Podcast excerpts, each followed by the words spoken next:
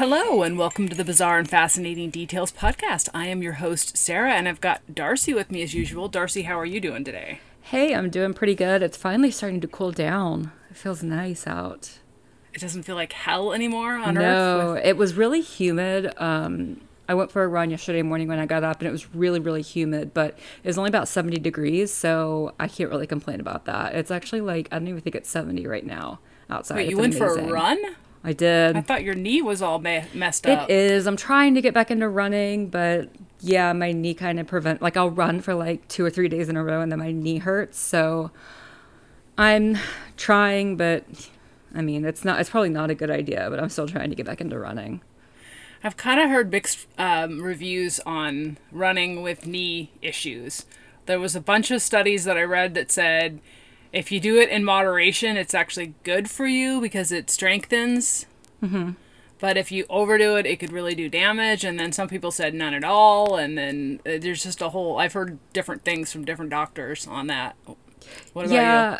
I mean, there's there's like th- this is a research career for people like Yeah. ru- running and you know so there's a lot of different research out there and there's different research on what on whether or not you should run on concrete versus like a track or versus gra- gravel or- or grass or so i mean there's a lot of, of different research out there um, and with stuff like this you can kind of find research that says what you want it to say. Like if I really wanted to, I could find something that said research that said like running with a knee injury is actually better for me than not. But Yeah. honestly, I'm just going by how my knee feels. If my knee really hurts, I'm not going to go for a run. If it doesn't, if it feels pretty good, I'm going to go for a run. So Yeah. that's kind of just how I'm basing it. But I Yeah. feel like I have to run. Like it to me, it's like the most efficient exercise. It's I feel good. It gives me an mm-hmm. endorphin rush. Like it's just I've had some knee issues off and on since I moved to Illinois that have been kind of prohibitive at mm-hmm. times. But since I started with the TENS therapy, mm-hmm. like I haven't had any pain. It's just now it kind of Yeah. feels like kind of swollen sometimes and maybe a little unstable, but I haven't experienced any pain in, in months yeah, after starting I the TENS. my thing with running is I I don't want to drive to the gym to do cardio. Like that, just on principle, that really bothers me. that's So I I like to either walk out of my house and go for a walk or go for a run, or I have the trainer so I can ride my bike in my house. So I just honestly, it's just about like the fact that I just on principle don't like going to the gym to do cardio. Yeah. Unless I'm gonna Unless I'm gonna do lift weights. Yeah. I don't want to go. Yeah. Um, well, I went for a run today as well. It was Yeah. beautiful out, just in the mid 70s, low 80s, and ran into the most adorable. I wish I would have got some pictures of it, but I was too distracted. Puppy. It was a little pointer oh. puppy. And I stopped and I played with her a little bit and talked to the owner, and I was just like, oh my god, it made me want to get a dog again Yeah. so bad. Her name was Bernie Bernie. short for Bernice. Oh my god, she was so cute. She was probably eight weeks old. Just wanted to chew and slobber, and she had the Yeah. puppy breath, and it was just like, oh, I just wanted to pick her up and steal her. She was so Yeah. cute. I take Dahlia for runs with me when I go, but she's not a good runner. Like Layla was a great runner. Some dogs just are not like. Yeah, Doopy she's could- not a Doopy good had a hard time running. He Yeah. Mm-hmm. would stop and sniff at every like. Every other step, he would Yeah. stop to sniff something, and I would trip over him sometimes. It just, Yeah. it wasn't good. I mean, he needed the exercise, but like he just was more interested in everything that was out there and didn't want to run endlessly without stopping to sniff and and everything like that. So I always felt Yeah. bad taking him on a run because I didn't. I wanted to give him the opportunity to stop and smell the roses, so to speak. Dahlia's thing is she gets tired. So like by the end of my run, I'm basically dragging her along with me, which then just makes me more tired. So I'm Yeah. kind of like I don't, but like I don't know. But I mean, you know, it's good for us. We go for is. runs, and then she's tired the rest of the day, which is nice. So and then you feel good because you're Yeah. you're- she's not sitting at home bored. So let's kind of mix things up a little bit now and maybe do some emails at the beginning of the podcast. I we've got some really nice ones lately. And I think there is just sort of this camaraderie that people are now experiencing with the quarantining and the stay-at-home orders and the COVID stuff that is just kind of inspiring people, I think, to write in more to the podcast. And I couldn't be more pleased about that. yeah, awesome. What do you think? Yeah, um, I definitely think. I mean, I know like people were not listening to as many podcasts when this first all started because everybody was still trying to work from home and Yeah. everybody's schedule was all messed up. But it seems like more people are starting to listen to podcasts again, and maybe the numbers are picking back up. So I guess maybe some people are more people are having time to write in also. Yeah, our numbers are definitely shooting up. And there was a point where I started to feel a little bit discouraged because we'd had a couple people kind of make some uh, comments that kind of made me feel as though, you know, are, am I doing the right thing? Is this something that I really want to continue to do long term? And I felt a little bit discouraged. And, you know, maybe that was a lot of what was going on in, in the, on Earth right now with the mm-hmm. COVID and the job security questions and moving across the country and not really having any friends in the area that I live in. And I just felt a little bit discouraged and kind of sad. And then a couple people started writing in, and it just, it's made me feel happy again. Oh, good. But um, this woman wrote us, she said, You guys make me so happy. Until about a year and a half ago, I worked in a largish office environment with about 20 other people, mostly women. We had such amazing conversations about everything under the sun. We worked in the editorial department of a national Canadian women's lifestyle magazine, so no topic was off limits. So she's a Canadian Ooh. gal, which is cool. My family is Canadian. Yay, Canadian. Anyway, um, the circumstances changed, and I work alone in my sad basement home office now. My coworkers were such smart, talented, funny women, and hanging out with them was just the best way to spend my time. It's just something that I really, really miss, but enter BFD. I'm not sure how I found your podcast. I think it was on Spotify after I learned about the Jeff Davis 8. Thumbs up Oh, on that one. Go listen to that episode if you haven't already. It's it is literally our most popular episode now. It's got about a thousand uploads. wow. But Jeff Davis 8, both from watching the murder in the Bayou documentary and reading the book. Did you read that book? That's the book I used for the the references for that. Yeah, it's an incredible oh, book. Oh, nice, nice. She said, it just completely blew my mind. And I was looking up podcasts that delved into these deaths a little more. In any case, I have been such a big fan for a while now. Every day when I'm working, I listen to an episode or two and feel like I'm back in the office surrounded by really good friends talking about the world's crazy true crime stories. I love hearing about your days, school, work, house, dogs, etc., and obviously insane serial killers and other grisly tragedies. right? I can't tell you how much it helps me get through the day. At the end of each episode, you ask listeners to get in touch and let you know if there's anything you should be doing differently. I have zero complaints. Keep doing what you're doing. It all works for me. Best, Suzanne. Oh, thanks, Wait, Suzanne. there's a PS.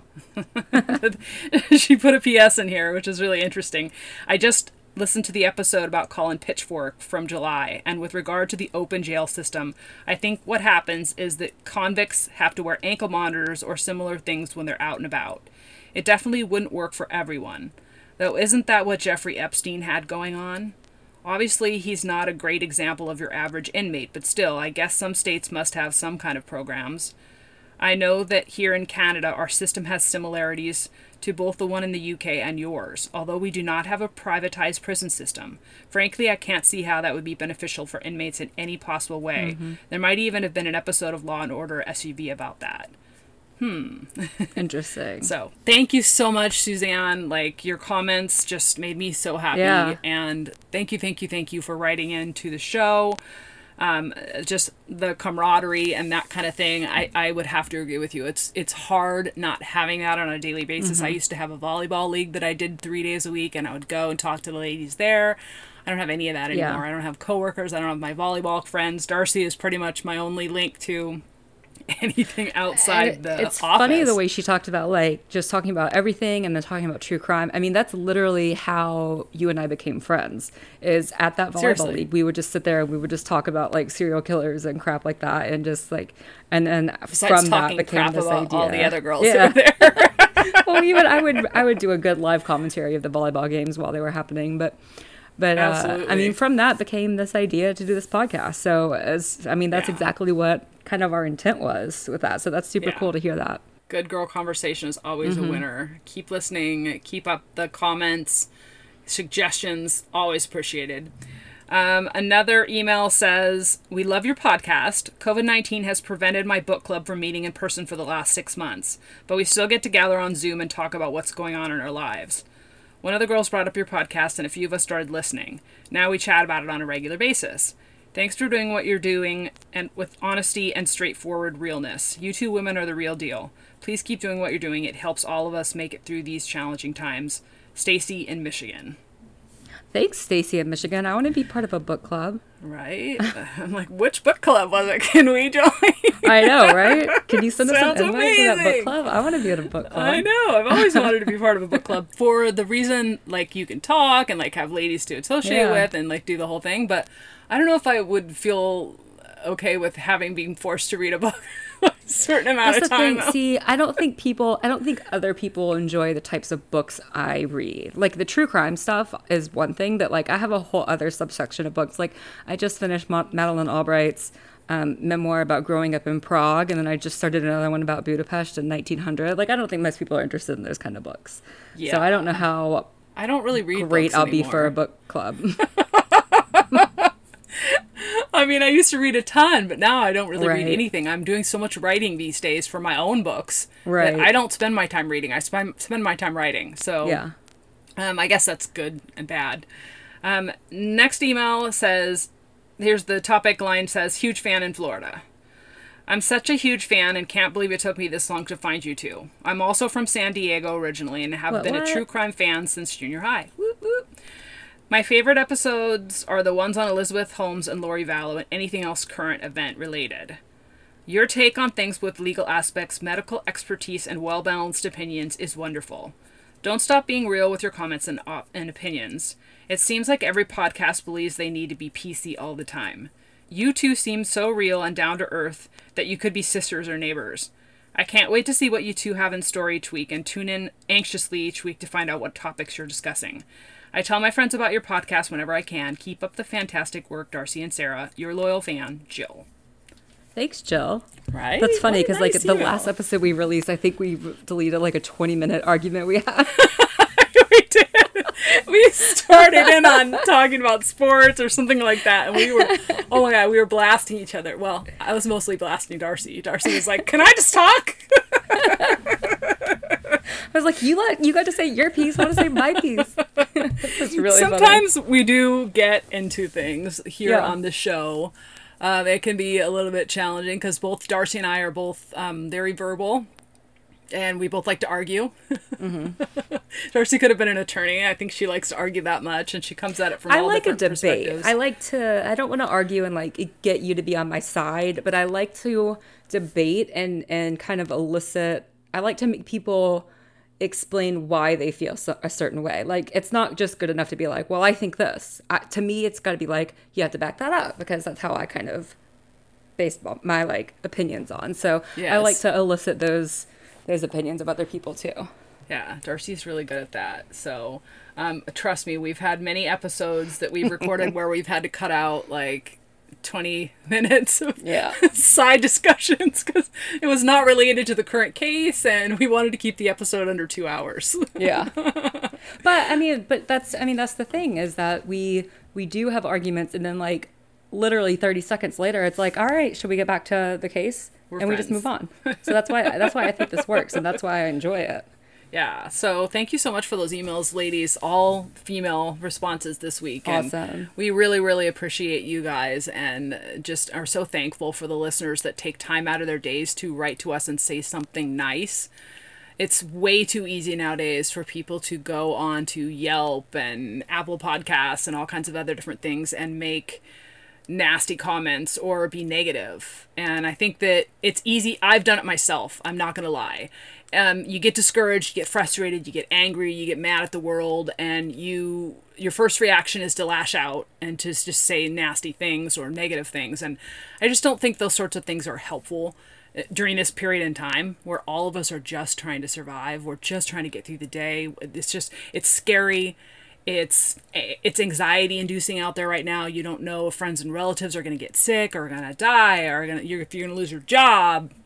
It's scary out there right now. Mm-hmm. and it's just we need these positive influences and these people in our lives who can enrich us and, and uplift us and just be really positive. And i don't mind constructive criticism. If there's something that you think we can fix please tell us. Like if it's an easy fix and you think that we could incorporate it quickly, easily, and efficiently, I'm all for that. But I have to think about this on a constant basis myself because I am the first one to complain or criticize. And it's just this is this podcast in itself has been a huge, huge, huge lesson for me in humility and understanding that I'm not always right and understanding that everybody has different opinions and to be sensitive to that. So mm-hmm. Yeah, we're all just doing our best. I mean, especially right now, these are really, really difficult times. So we're all just doing our best. And it's kind of nice to when that's recognized. Like, it's not perfect, No. but you and I are who we are. And it's nice when people write in and say they appreciate that and laugh at it. yeah. I mean, it takes courage, it takes balls, it takes energy, it takes time and effort to put out a podcast. And we don't get paid for this. We do it because we love it. This is our thing. This is our passion. So um, we appreciate those of you who can see that and hear that in our our efforts. So thank you so much for recognizing that. yeah. But anyway, let's jump into the topic for the day. Let's what do you do got it. for us, stars? Oh boy, this is a bear, and I kind of didn't realize how much I was biting off when I started to look into this and I had this idea. So there's a whole lot that I'm not including, and I'm going to give you my resources and references so that if you want to go and get this information for yourself, you can. Because ultimately, what happens on this show is that I read the references, or Sarah and I read these references and resources, and we decide what we think is important. But that may or may not be what you think is important. So that Yes. was kind of no more evident to me than when I started getting into this one. So this is the story of Karen Silkwood. Good one, good one. And if you've read the Wikipedia page, you might be kind of astonished at how much more there is to the story. So I did pull from a couple different articles, and I've I've started to dive into a book about it, but I I wasn't able to finish this book in time. So I fully admit that, but I did try and supplement that information with some other articles. So let's just get right into it. Karen Silkwood was born in Longview, Texas on February 19th, 1946. I think that's a cool name, by the way. Silkwood. Yeah, it's pretty good. Yeah. And uh, by all accounts, she was a really great student. She made all A's and she earned her way into the National Honor Society by the time she graduated high school in 1964, Okay. which is more than I can say for myself. I was a terrible student until I was in my master's program. And not surprisingly, given everything that we're going to talk about, chemistry was her best subject. All right. Which is also rare during that time period Mm-hmm. because women in science and scientific careers and and um, studies was not very common in that period of time Right. here in the U.S. at least. and it's more so now it's more popular but it is still there's you know we're still in the min- minority women in, f- in stem fields so um, especially in 1964 this was huge so she earned a scholarship to study medical technology at nearby lamar college but she's actually not going to finish college do you know why She got pregnant. she met a boy Ugh. so the summer after she graduated high school, she meets Bill Meadows, who's visiting Texas for the summer. He's originally from Los Angeles. And they keep in touch during her first year in college, but by the following summer, they're together for about three weeks before they elope.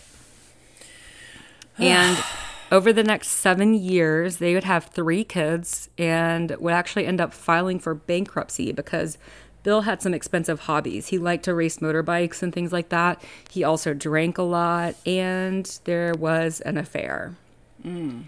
So Bill was having a long term affair with a woman named Kathy, and when Karen demanded that he leave Kathy, Bill came up with a counter offer. He said, I'll give What? you a no Who the hell comes up with a, a counter offer?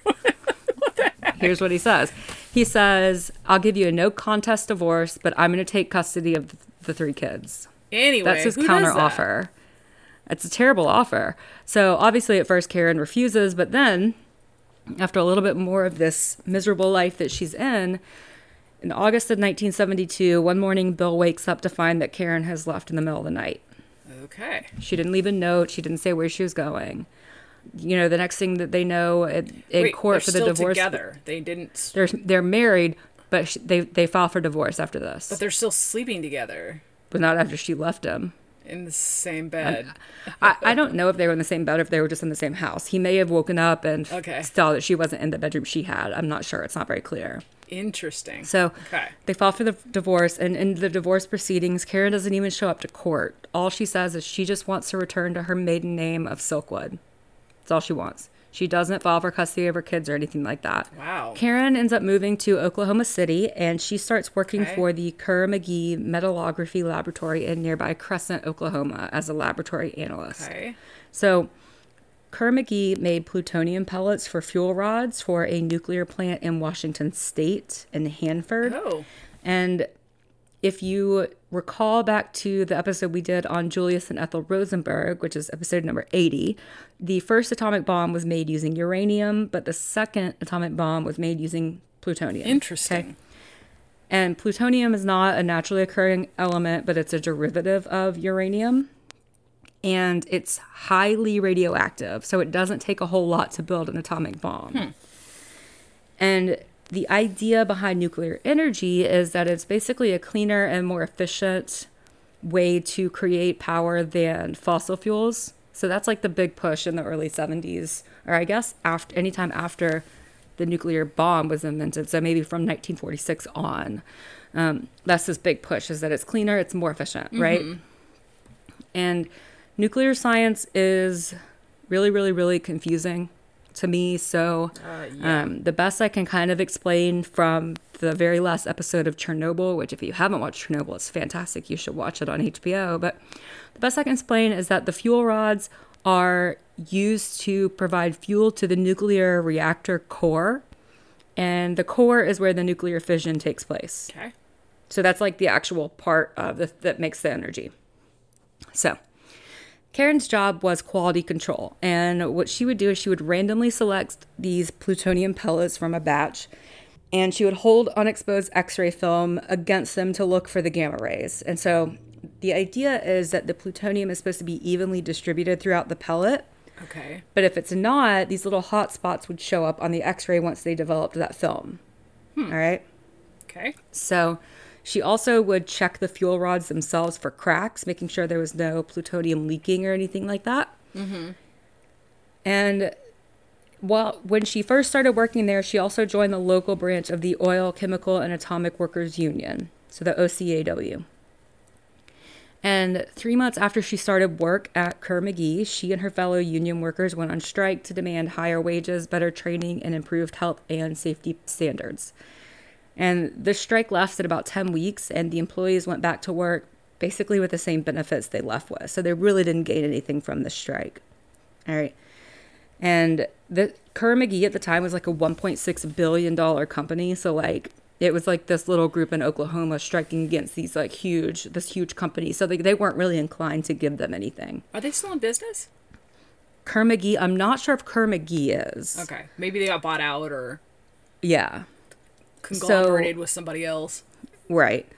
So while Karen wasn't really interested in union activity before the strike, she just kind of joined because that's what you did. Well, I think just to interject for a moment, back then in certain companies and businesses and industries, if you did not join, you were Mm-hmm. harassed, you were um, set aside, you were alienated, you were not allowed to participate in Right. work activities. People would give you the cold shoulder. I think it was um, something that you had to do in a certain number of industries, otherwise you would be like persona Right. And and that is true, but that was not the case at Kerr McGee. So there were quite a few employees that were not part of the union, and there was actually a vote whether or not they were going to dismantle the union um, during this time period. So so Okay. sh- she she just kind of joined because that was kind of really her only means of protection. But but after the strike, even though they didn't gain anything, she becomes fully invested in the union and what the union can do for employees. Right. yeah. So by the fall of 1973, Karen is having a pretty rough go of it. She had recently broken up with a boyfriend, Drew Stevens, who also worked at Kerr McGee. And one night in September of that same year, she calls her friend Connie and says that she's overdosed on drugs. Oh. Wow. So Co- Connie rushes to her to Karen's apartment and tried to convince her to go to the hospital, but Karen refuses. And so Connie ends up helping her vomit, and then she takes her back to her house. wow. All right. And as a result of this, Karen and Drew end up moving back in together, but it's not very clear on if they are together. They work different shifts, so they very rarely see each other, and they're they're jealous of each other. They're kind of suspicious of each other. I'm not sure if they are a- an exclusive situation, if that makes sense, but they are living together and sleeping together at some sometimes, kind of a thing. Mm-hmm. Either way, it's just not a good situation for either of them to be in, right? Okay. So in early 1974, Kerr McGee ends up increasing their production of the plutonium pellets, which means they had to increase their employee shifts to 12 hour working shifts and seven day work weeks. So you don't get the weekends off anymore and you work 12 hours. What the hell? Yeah. So also, also as a result of increasing the plutonium pellets, thus there was also an increase in spills and contamination around the plant. Okay. Wow. And Karen starts to get concerned about possible contamination of herself and her coworkers because Kerr doesn't really have strong safety precautions and they're not really training the people they bring in, especially the temporary workers. Like if you're mm-hmm. working like for the summer or like over the holiday, they're not really doing their very much training. Okay. So given all the stress at work and her miserable living situation at home, she goes to her doctor and says that she's depressed and she's having trouble sleeping during the days when she's working the night shift. So she'll work all night and she comes home and she can't go to sleep to get rested for the following night shift, kind of a thing. Mm-hmm. And because this is 1974, the doctor prescribes her Quaaludes. Oh, jeez. And according to Drew Stevens, Karen became dependent on them and she started using them as like a daytime daytime sedative and not as a sleeping aid. So now Oh. she's taking them during the day just to kind of calm her frazzled nerves. Like this is her str- state of stress at the time. That Quaaludes are not knocking her out, right? so crazy. And so, as we know, Quaaludes are incredibly addictive, and long term use can lead to an increased tolerance, which explains why she'll take a Quaalude during the day and it doesn't knock her out. It just Yeah. is an anti anxiety thing, right? She's got this increased tolerance. So, in August of 1974, Karen gets elected to the three person union bargaining committee. She's the first woman in Kerr McGee history to sit on any of their union committees across the country. Wow. And her assignment was health and safety. Okay. Uh-oh. And just Not a prior, great fit with the woman who's on Quaaludes. Health and safety. that's the beginning of this. Okay. So just prior to her election on the committee, some strange things starts happening to her. Okay. On July 31st, Karen is working the 4 p.m. shift in the emission spectroscopy lab, where basically she's just examining the trace amounts of elements in these pellets. So, most of the, the, the pellets are supposed to have high amounts of uranium and plutonium, but you can also have trace elements of like things like chromium and nickel. And as long as those elements are low enough, it's okay. If the element if it's too high of these trace elements, you have to throw that sample out, right? Okay. So, well after she's finished her shift and has gone home, the health physics technicians examine the air filter papers in the lab during the three previous shifts. So, like, they're covering the previous 24 hours. Okay. And if the lab had been radioactive at any time, it's going to show up on these filters. Okay. So, the filters before and after Karen's shifts were clean, but those used during her shift were highly contaminated. Hmm. And that doesn't make really any sense because if she had been contaminated during her shift, the papers would still show that contamination after her shift. But those were clean. yeah. So the technician examines the lab and he finds a little bit of contamination around a glove box. So this is the thing, like you've probably seen it in a hospital, like in a NICU um, ward, where like you have you stick your hands through the holes and the gloves are in the compartment that you're working in. So like you don't put the gloves on and open up a box. You stick your hands in the gloves. You know what I'm talking about? Mm-hmm. Um, so that way your your um, the gloves or the air doesn't get contaminated or anything like that. So they find a little bit of contamination on one of these glove boxes. Okay. And after finding the contamination, the health physics office tells Karen and the two other workers that were there that same shift to provide weekly fecal and urine samples. And these are going to be tested for radiation by a third party. Okay. So the results of these tests showed that only Karen had been contaminated. but the levels were still really low. Okay, so it was considered an insignificant contamination. Gotcha. So this is right before she's elected to the committee, and when she, once she's on the committee, the chairman of the committee writes to the national office and is like, "Look, something has to be done at this Kerr-McGee local plant." And he talks about all of these safety hazards that they have. So in response, the national office tells the committee to start taking notes on all the violations they see. Don't tell Kerr-McGee what they're doing. And and as the as the health and safety representative for the union, obviously that job falls to Karen. So she starts writing down notes on the contamination incidents, asking the health physics technicians questions, and interviewing workers during her breaks and lunch hours. And she's keeping all these yeah. and she's keeping all these notes on a spiral notebook in her purse. Now you know why I wrote a script, right? Because this is Yeah.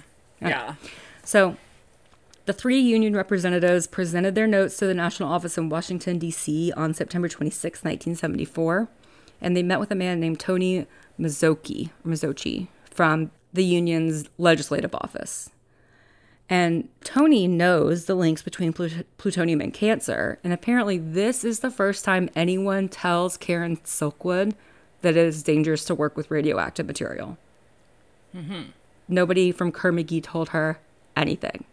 Wow. right.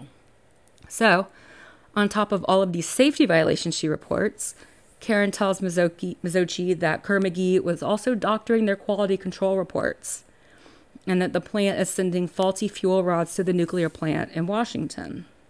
So, potentially radioactive leaks in these fuel rods.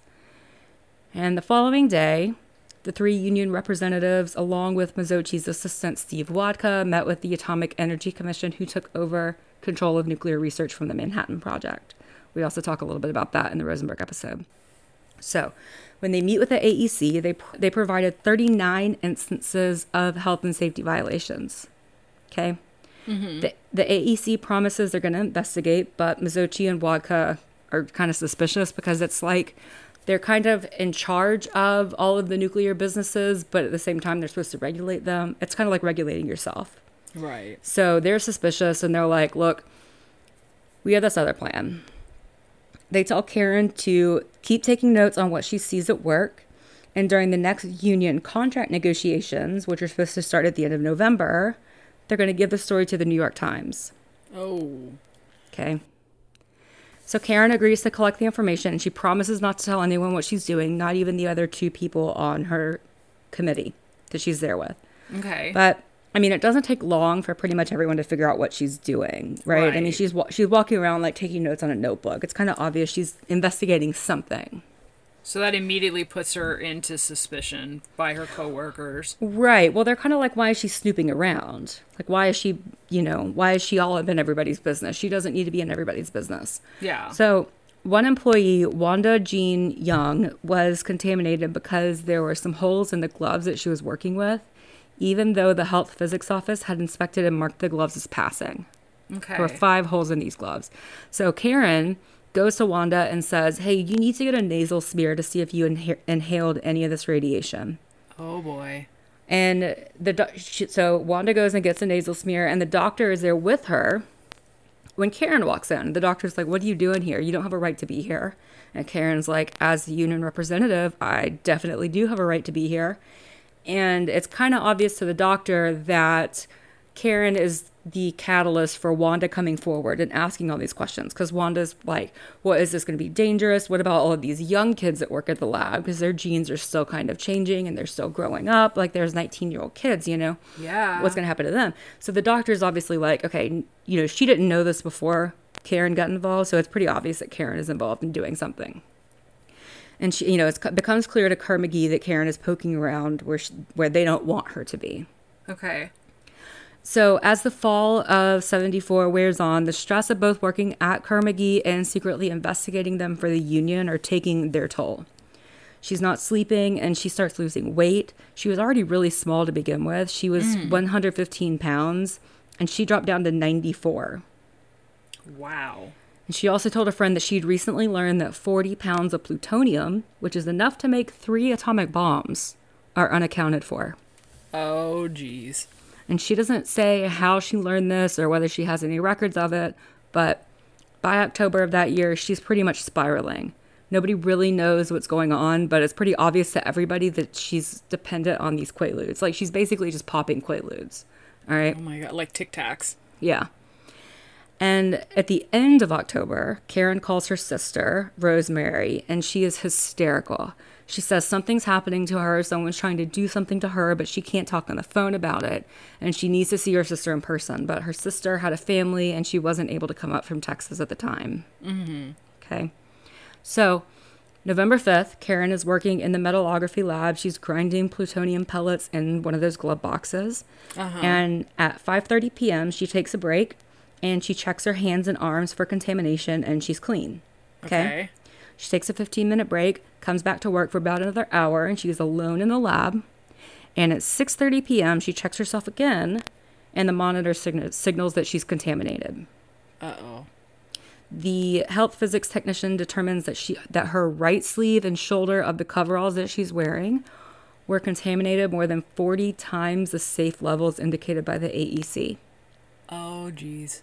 She then goes to the decontamination room to see if her skin's been contaminated, and the technician found that up to 20 times the limit is on her left hand, right wrist, upper arm, neck, face, and then her hair. Oh. Okay. Then they take a nasal swab, and it not only comes back positive for inhaling plutonium, but it indicates high levels for a nasal swab. Oh. So she showers with a mixture of Clorox bleach and Tide to remove any skin contamination. Was And that the sit- standard back then? Apparently, yeah. Oh my god, that's so frightening. I know. And so, and then she had to sit under a dryer for 30 minutes, like one of those dryers at the salon, right? Okay. So they measure her again, and this time none of her readings are above that limit from the AEC. All right? So she washed it all off. She was able to get rid of the contamination. Yes. Okay. All right. So as a precaution, though, the lab was put on respirator status, so meaning that everyone has to wear a respirator in the lab until they can find the source of this contamination. That heavy duty, like stereotypical movie. Yeah, like a hazmat. Gear. Yeah, like Yeah. hazmat suit. Okay, got it. And or just like a one that you wear just on your chest. It's like a, a rebreather kind of a thing. Yes, yes, gotcha. So they check the air filter papers. They are not contaminated. And a technician took the gloves Karen was using and fills them with water and holds them up, and there's no leaks. Okay. So, So after how was the radiation getting in there? Yep. So after the decontamination, Karen goes back to work until 1 a.m. All right. Okay. She checks herself again for contamination and she's clean. They never found out how she'd been contaminated. And no one kept up with that. They didn't care that they didn't find out. That just it- seems really frightening. Well, this is part of her complaint, right? That they're so lackadaisical about possible contamination that that was kind of it. So the next day is November 6th. So this is the day that the contract negotiations are supposed to start. Okay. Oh, sorry, Dahlia just shook her collar. I forgot to take her collar off. At 8 a.m., Karen's working on some paperwork and she's called into the health physics director's office to talk about the previous day's contamination. Okay. Less than an hour later, she's back at her desk getting ready for the neg- negotiation meeting at 9 a.m. Okay. She checks herself for contamination before she leaves the lab, and the monitor shows her right forearm is hot. What the heck? She washes it with soap and water. Somebody's got to be putting stuff in her equipment. Yeah. Oh, we're buddy. We're gonna get there. So she washes with soap and water, but that doesn't remove the contamination. So Oh, no. the health physics director figures that if soap and water can't remove the contamination, she's not likely to contaminate anybody else. It's like it's not going to slough off of her skin. the- So he lets her go to the negotiation meeting. And he's like, "You just got to make sure you come right back here after the meeting." Oh my god. So the negotiations break for lunch around one. Okay. and she joins the other members of the negotiation committee off-site for lunch. Well, that sounds really healthy and just good Uh-huh. standard practice to have. 1974. Sarcasm at its finest. The meeting resumes after lunch and continues until about 3:15 when they agree to meet 1 week later. Okay. So they're going to meet again on November 13th. Karen then goes back to the health physics office to resume the decontamination. she still had 10 times the limit of contamination on her right forearm, her neck, and her And face. she's just running around out there with this contamination, unconcerned. Mm-hmm. Well, they told her that it probably isn't going to contaminate anybody else because if soap and water doesn't get rid of it, then it's probably not going to easily come off of your arm. Right, but for me, I wouldn't necessarily be as concerned about contaminating contaminating other people as much as what is this going to do to me? Well, uh, but but think about how much more we know now than in 1974. Like that's so kind of what we're dealing with. So she think that there with. would be any health risks if she's contaminated in that way. Not at this point. Oh my goodness! Nobody told her. This is there was nobody. There's nobody at Kerr-McGee looking out for the employee safety. None. All right. This is almost as bad as those poor girls in the factories that used to make the watches Yeah. with the mercury Yeah. and would get infected and die and not know that you know their teeth were falling out, their hair was falling out, Mm-hmm. and they didn't know that it was mercury poisoning, and no one told them, and no one had any idea. Mm-hmm. And the same thing with the radium girls. Same thing. Yeah, Yep. it's horrifying. It's absolutely horrifying. So nobody knew, nobody could figure out how she could have gotten so contaminated because she'd only been in her office for an hour before she went to the meeting. All right. So she showers Uh-huh. again and she uses this like really acerbic scrub. I don't think it was the Clorox and Tide. It was some kind of other thing that it was, and also was like a pumice stone kind of a thing that she scrubbed with. Yeah, And she had still had a nasal, and she had another nasal swab. And her skin has got to be just freaking raw. Yeah. Yeah. Which is not going to help prevent you getting more contamination. Seriously. She has another another nasal swab and this is positive. Okay? And she she doesn't know where this is coming from. So she asked to have her car and her locker scanned and they're both negative. Okay? okay. So I, at that point, I would start to think that maybe whoever was doing the measuring Mm-hmm. was doing it incorrectly or lying. Wouldn't you? I would think something's up. I would definitely think something's Yeah. up. I would. I would For sure. I just. My, I don't know that I would continue to go back to work, but again, you have to Me think either. of what we know here in 2020 versus what they didn't know in 1974. So the next morning, Karen returns to work with a fecal and urine samples from the night before, and she takes another nasal smear. Okay. Okay. The levels are astronomical. Okay. In her Like right death astronaut. in her right nostril, she had 45,000 disintegrations per minute. And basically, that means it's disintegrations per minute are the number of radioactive atoms that have decayed in one minute. Okay, so 45,000 Wow. in the right nostril. And she had 44,988 in the left nostril. And that's important because she had previously, she had broken her nose when she was a kid, and her left nostril had been mm-hmm. blocked ever since. She was like nine. Okay. And the previous nasal swabs had been like 150 in her right nostril and like 20 in her left. So like her left nostril had consistently been significantly lower, and now it's basically the same number. And they're so high; they're 45,000. Oh my Okay. god. She also had 40,000 on her nose, 1,000 to 4,000 on her hands, arm, chest, neck, and right ear. Her fecal kit measured between 30,000 and 40,000. And this is right after she walks into work. So this tells the health physics director that she's not being contaminated at work. Something's going on at home. So they also check that the women's locker room, the employee lunchroom, her car, and all of these are negative. Okay? Oh my god. So then they go to her house, her apartment, and in the kitchen, okay. the stove read 25,000. The refrigerator door read 20,000. What? Inside the fridge, a wrapper covering bologna and cheese read 400,000. What? In the bathroom, the toilet seat cover read 100,000, the floor mat 40,000, the floor 20,000. oh my god. In her bedroom, her pillowcases and sheets read between 500 and 2,000. Okay.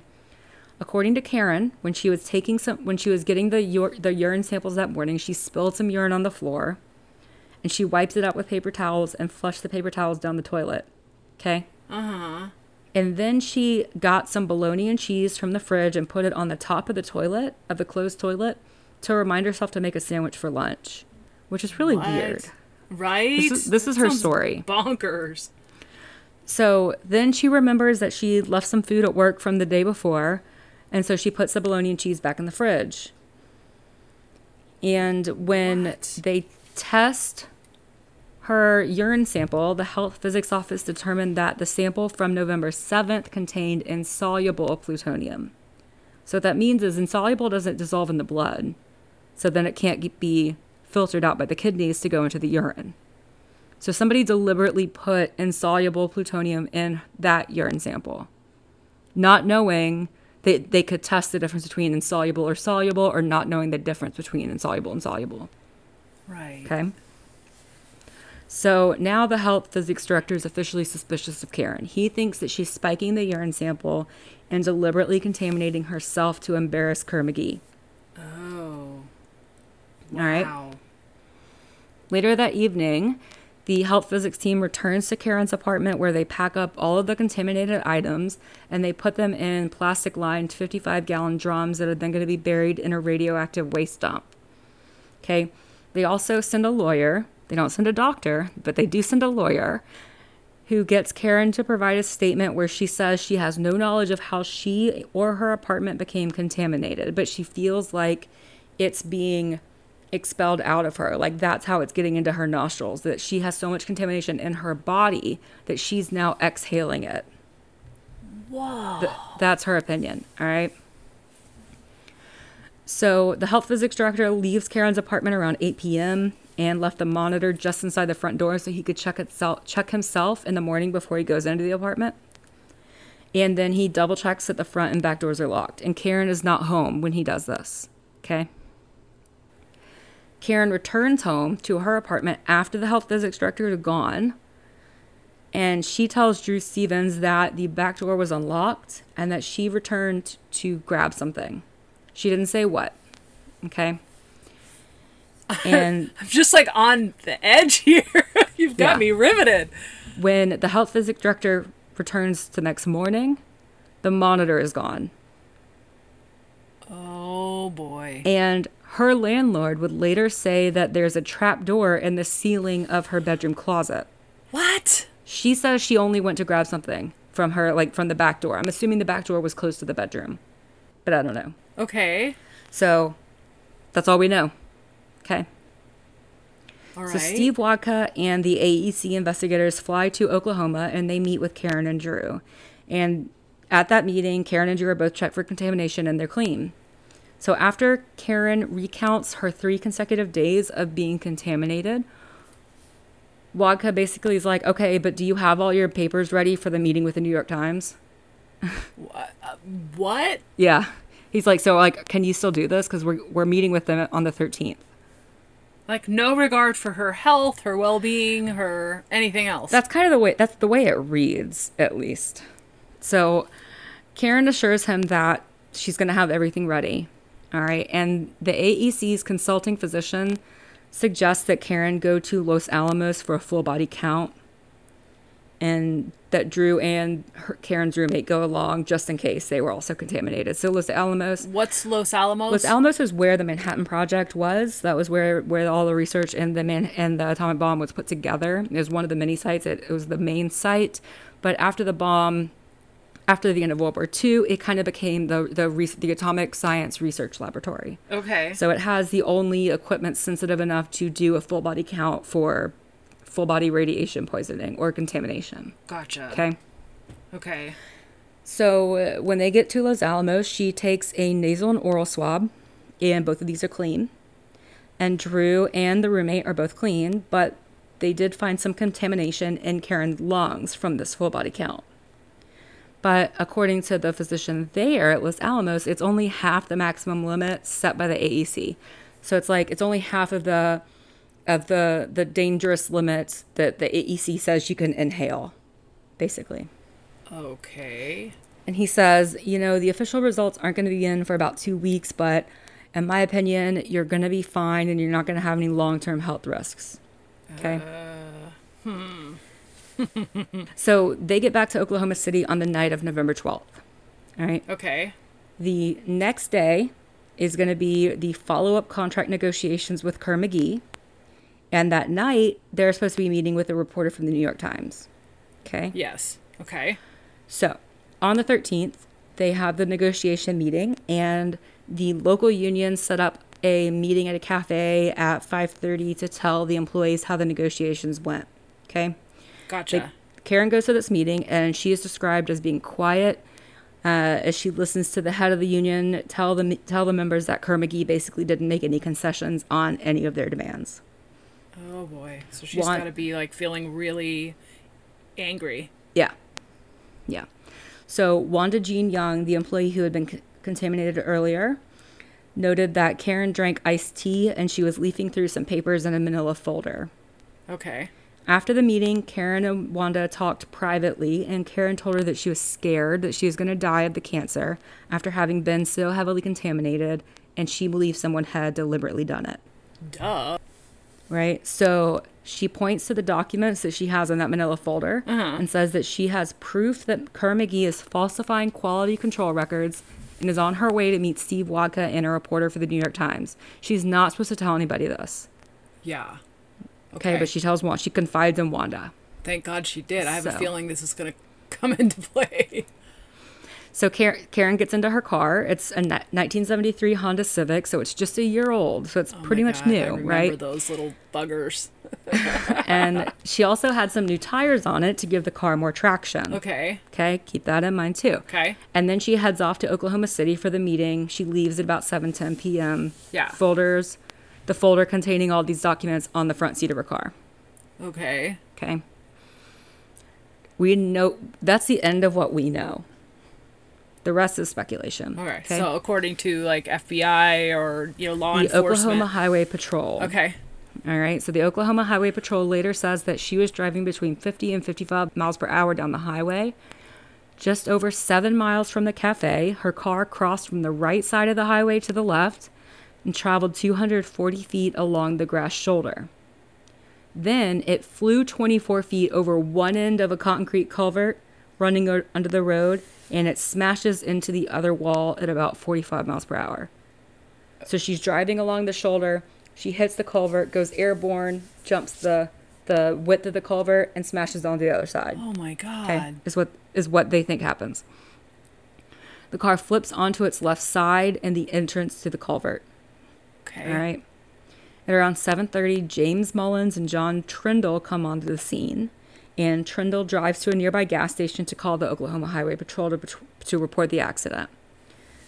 Just after Trindle left to call police, Kerr McGee employees Fred Sullivan and Law Godwin stop at the scene. Okay. Godwin's story is that his wife had a flat tire on that same highway about 12 to 15 miles south of Crescent Okay. And that shortly after seven, he picks up Sullivan, fixes his wife's tire, and then that's when they come onto the scene where they stop to see what's going on. They see a lot of people standing around the scene. They stop and ask what's going on. Yeah. So, Godwin is a quality control supervisor, Interesting. and Sullivan is a document control manager At the same company. at Kerr McGee. How convenient that they would just happen to be there. Yep, neither of them belong to the union either. Interesting. So, so Godwin steps down into the ditch and he peers into the car with a flashlight. According to him, it looked like the steering wheel had been pushed against Karen and it pinned her to the roof of the car. what okay. the heck? He said that she was motionless and that the blood on her face looked partly dried and that he couldn't detect any sign of breathing.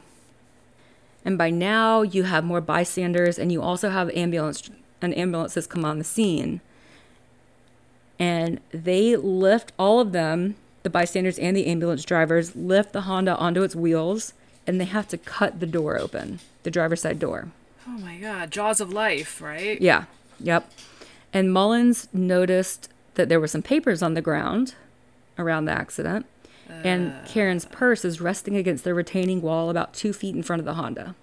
Okay. Okay. Karen is taken to the hospital but pronounced dead on arrival. Oh. And the responding officer picks up Karen's purse and hands a wallet to another police officer who had just arrived on the scene. Mm-hmm. This police officer previously worked for Kerr McGee and said he knew Karen. Wow. The responding officer noted that inside the purse were two joints, a pill, and half of a tablet. He then picks up the papers that are lying around the car and tosses them into the front seat of the car. Then the car is picked up and towed to a garage. Okay. Mm-hmm.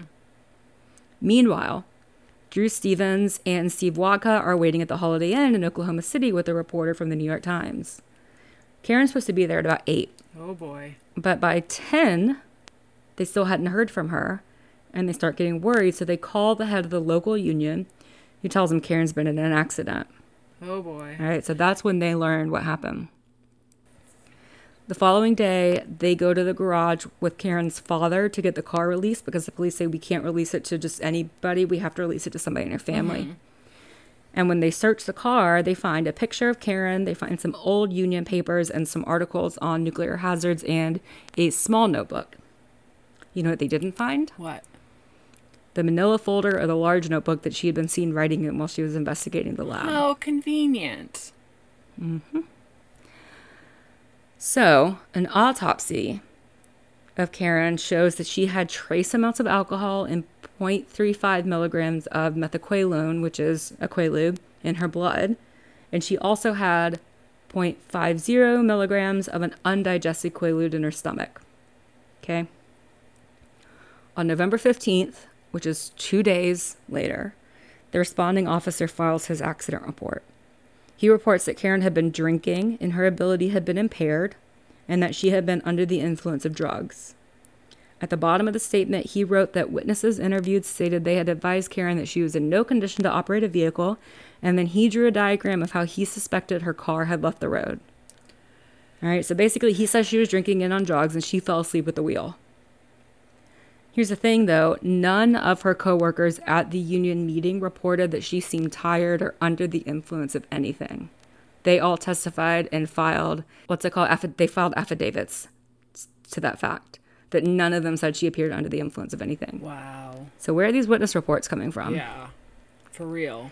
This is the only report filed with the Oklahoma Highway Patrol about the accident. Wow.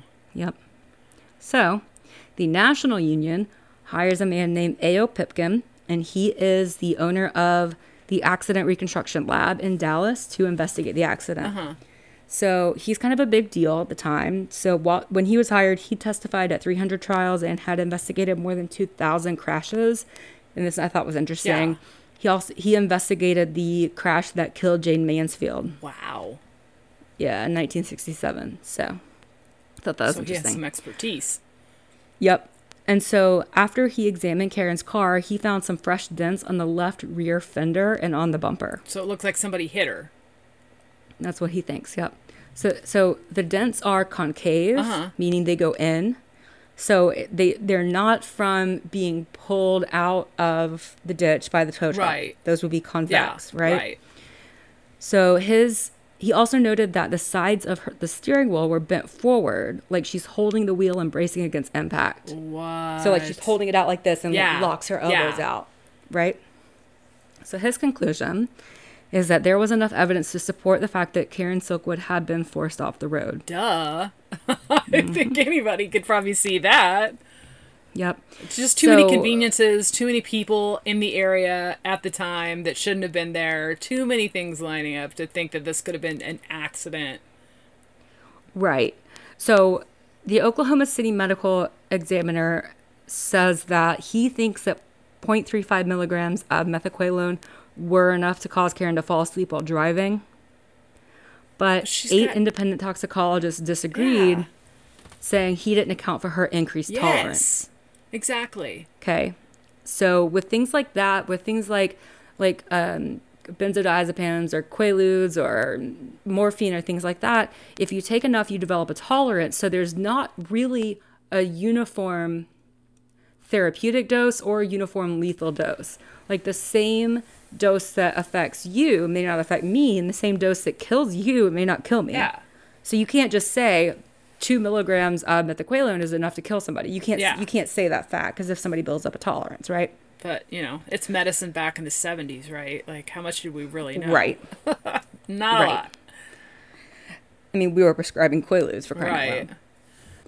So, Kerr-McGee's official stance is that Karen Silkwood contaminated herself in order to embarrass the company. And they cited her drug abuse, quote unquote, and possible bisexuality as this evidence of her, wayward moral compass or whatever. But in the previous year, something like 70 employees at Kerr-McGee had been contaminated. So, why would one more contaminated employee make them look worse? And on the flip side of that, though, while it seems pretty clear that people knew Karen was snooping around and taking all these notes on safety violations, there's no evidence that I've seen that anybody knew she was going to meet with the New York Times. So, did Kerr-McGee really do this just to give them some kind of advantage in the contract negotiations? It doesn't really make sense. But it may make more sense, though, when you go back and look into the 40 pounds of missing plutonium. So, an investigator actually ends up looking in, an FBI investigator ends up looking into this case after Karen's death. And he reported that he got information from government officials that it wasn't 40 pounds of plutonium that were unaccounted for, it was 120 pounds of plutonium that were unaccounted for from Kerr-McGee. Okay. So he tries to investigate this further, and he is explicitly told by FBI headquarters that it's not his business and he's not look- to look into it anymore. Mm-hmm. Okay. And this is when things get even weirder. So in 1976, the General Accounting Office uh, submitted a report to Congress that said there's no factual way the government can determine whether nuclear material is lost or stolen and that at least 11,000 pounds of weapons grade nuclear material is unaccounted for at nuclear plants around the country. That was in 1976. Jesus. In 1975, the Hudson Institute issued a study that warned about a quote unquote gray market where nuclear companies use legal lo- loopholes to circumvent government controls on plutonium and uranium and this is actually pretty believable because if you think about it, other businesses do this yeah. all the time. Other businesses use le- legal loopholes yeah. all the time. Banks do this right. all the time. So why would we assume that just because somebody's working with nuclear material that they wouldn't also find a way to yeah. do it, right? Question is why though. Huh. So the theory one of the theories is that there exists a nuclear black market where companies stockpile nuclear material either as an investment or to sell it to foreign oh, countries. Oh, God, that's even more frightening. Yep. So, this same FBI agent who reportedly discovered 120 pounds of plutonium missing from Kerr-McGee also told friends that a few weeks before Karen Silkwood's death, the plant sent a shipment of plutonium to the Special Projects Program in Hanford, Washington. Except that Washington facility doesn't have a Special Projects Program. Okay. So, some nuclear experts believe that untracked shipments like this one were being diverted by the CIA to Israel. And there is substance to this theory too, because there's something called the Apollo Affair, which is one of the fun things that I discovered looking in Wikipedia. And in the Apollo Affair, in 1965, 400 pounds of enriched uranium went missing from the Nuclear Materials and Equipment Corporation in Pennsylvania and the CIA stated that they believe the shipment was sent to, to Israel. Oh boy. And uranium had a habit of going missing from this plant. An investigation found that they lost over 750 pounds of uranium over the years. Wow. It takes like 13 pounds of plutonium to build an atomic bomb, and they lost 750 pounds of uranium. Jesus. Okay? So, yeah, so this thing, it, I don't know how far this goes. That's why I say I bit off more than I could chew a little bit because I didn't realize what I was getting into when I was looking into yeah. this.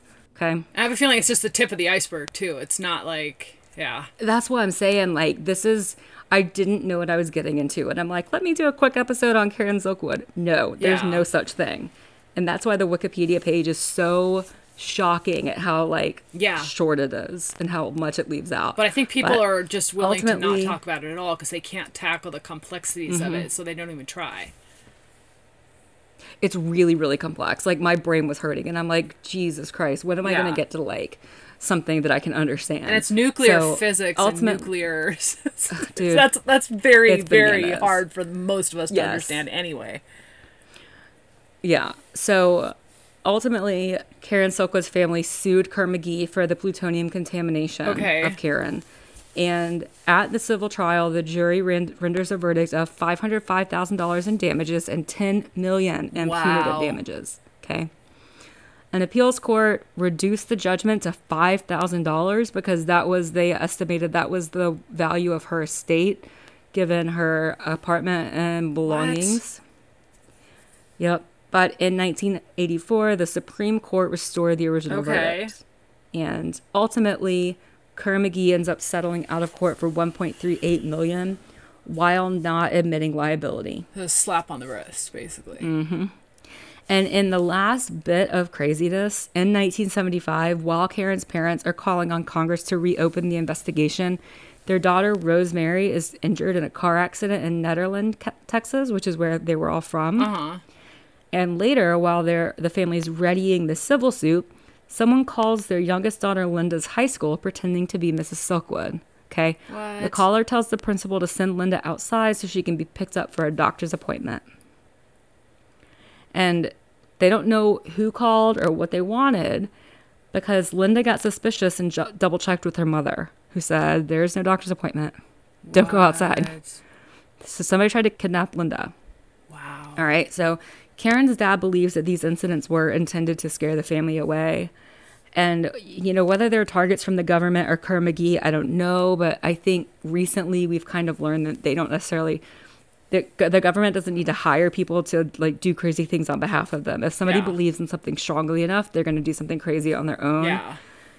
So Kerr McGee closed the plant where Karen worked in 1975.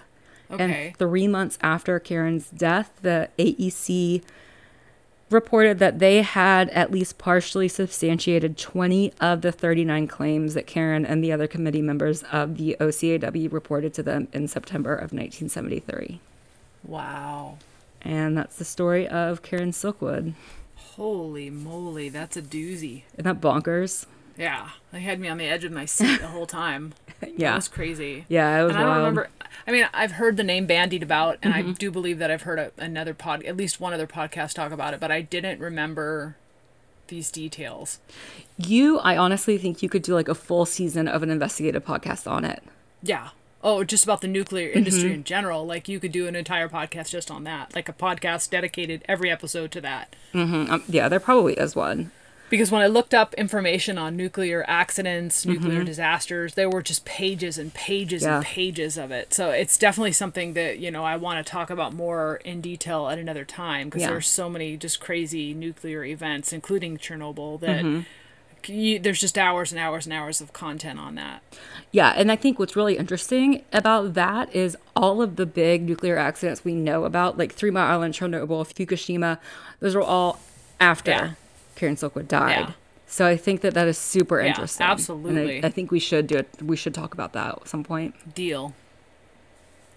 But anything else to add before we wrap it up? Nope, that's it. Um, I like I said, um, I read a. Let me give you the name of this book that I that I read. Um, there's been a, there's a couple books that are out there, but this one that I, I kind of started diving into as my Kindle app opens on my computer. All right, so this is called this book is called The Killing of Karen Silkwood: The Story Behind the Kerr McGee Plutonium Case. So that's what I read, and then I pulled a couple articles, like I said. So we'll link to all of those in the show notes. Awesome. Good job. But this is the point in the podcast where we say so long farewell. Please rate, review, and subscribe. If you have any questions, comments, or suggestions, please shoot us an email. We're at the BFD podcast at gmail.com. We'll put that in the show notes as well. Darcy, social media? Yeah, we are at the BFD podcast on both Twitter and Instagram. So we'll post some info there and we'll post some good pictures of the car accident and Karen Silkwood and things like that. there's some crazy stuff out there from what I saw. But mm-hmm. please join us again next week when we talk more about weird, wacky, and wild cases. Good night, podcast peeps. Stay safe, keep it real, and always live your best life. Bye. Bye, guys.